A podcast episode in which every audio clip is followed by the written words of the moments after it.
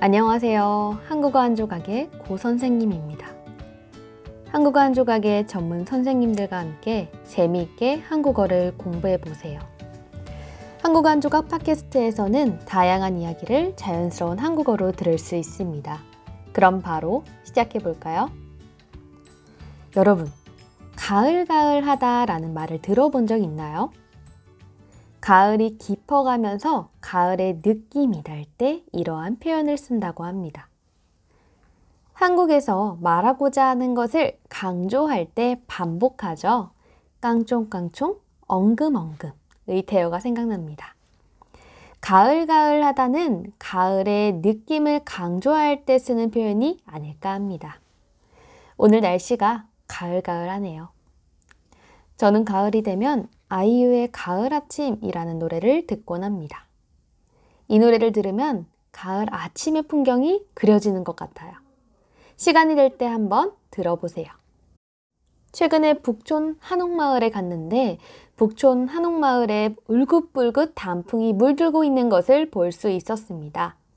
가을이면 단풍놀이를 가곤 했는데 코로나 때문에 갈 수 없어서 아쉽습니다. 북촌 한옥마을은 경복궁과 창덕궁, 종묘 사이에 위치해 있습니다. 여러분도 시간 되면 산책해 보세요. 걷기 좋습니다. 저는 요즘 자주 걸으려고 하는데요. 걸으면 걸을수록 마음이 편해지는 것 같아요. 일주일에 다섯 번, 하루에 30분 걷기를 하면 건강에 좋다고 합니다. 여러분도 오늘부터 한번 걸어보세요.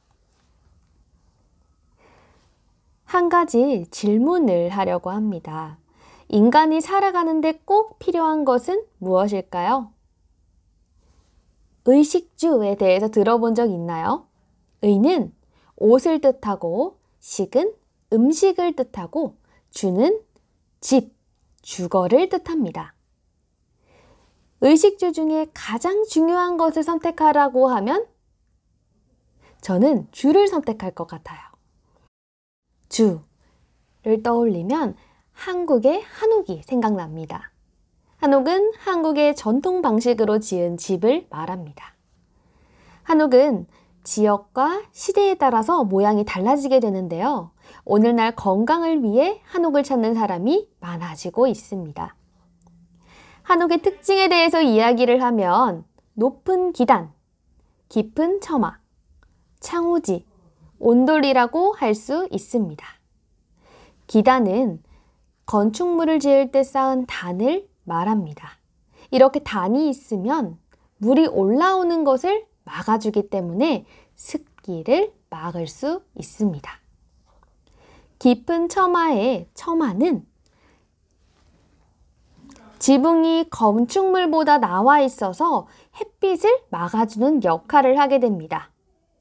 우리 햇빛이 따가울 때 모자를 쓰죠. 이런 역할을 합니다. 창호지는 창문을 보면 알 수 있는데요.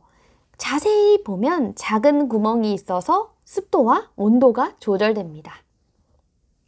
마지막으로 온돌은 방의 구석구석 뜨거운 열기를 전달합니다. 한국 사람들은 집에 들어갈 때 신발을 벗고 들어가죠. 여러 가지 이유가 있겠지만 한국은 방바닥을 데우기 때문에 신발을 벗고 들어갑니다.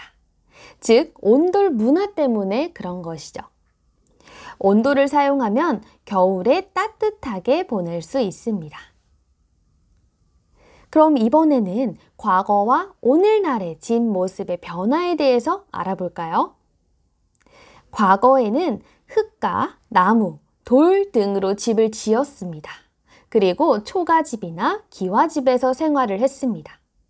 그러나 오늘날의 집을 살펴보면 단독주택, 아파트 등 생활을 하면서 시멘트로 집을 짓습니다.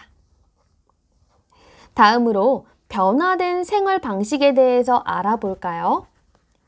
과거에는 전기가 없어서 촛불로 불을 켰지만 오늘날은 전등으로 어둠을 밝힙니다.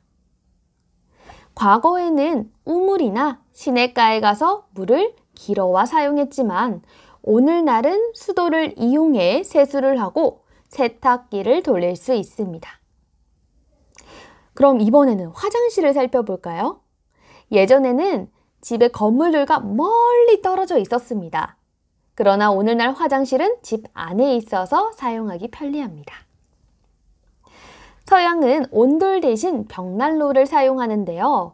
온돌은 돌로 만들어져서 전체 바닥에서 따뜻한 공기가 위로 올라오게 됩니다.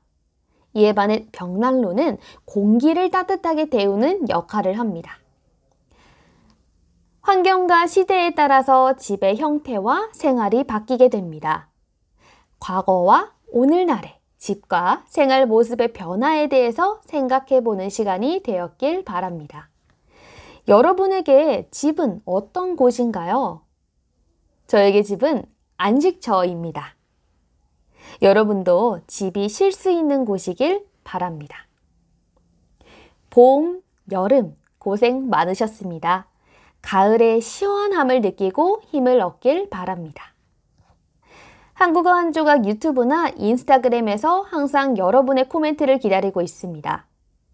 그리고 한 가지 소식을 전하려고 하는데요.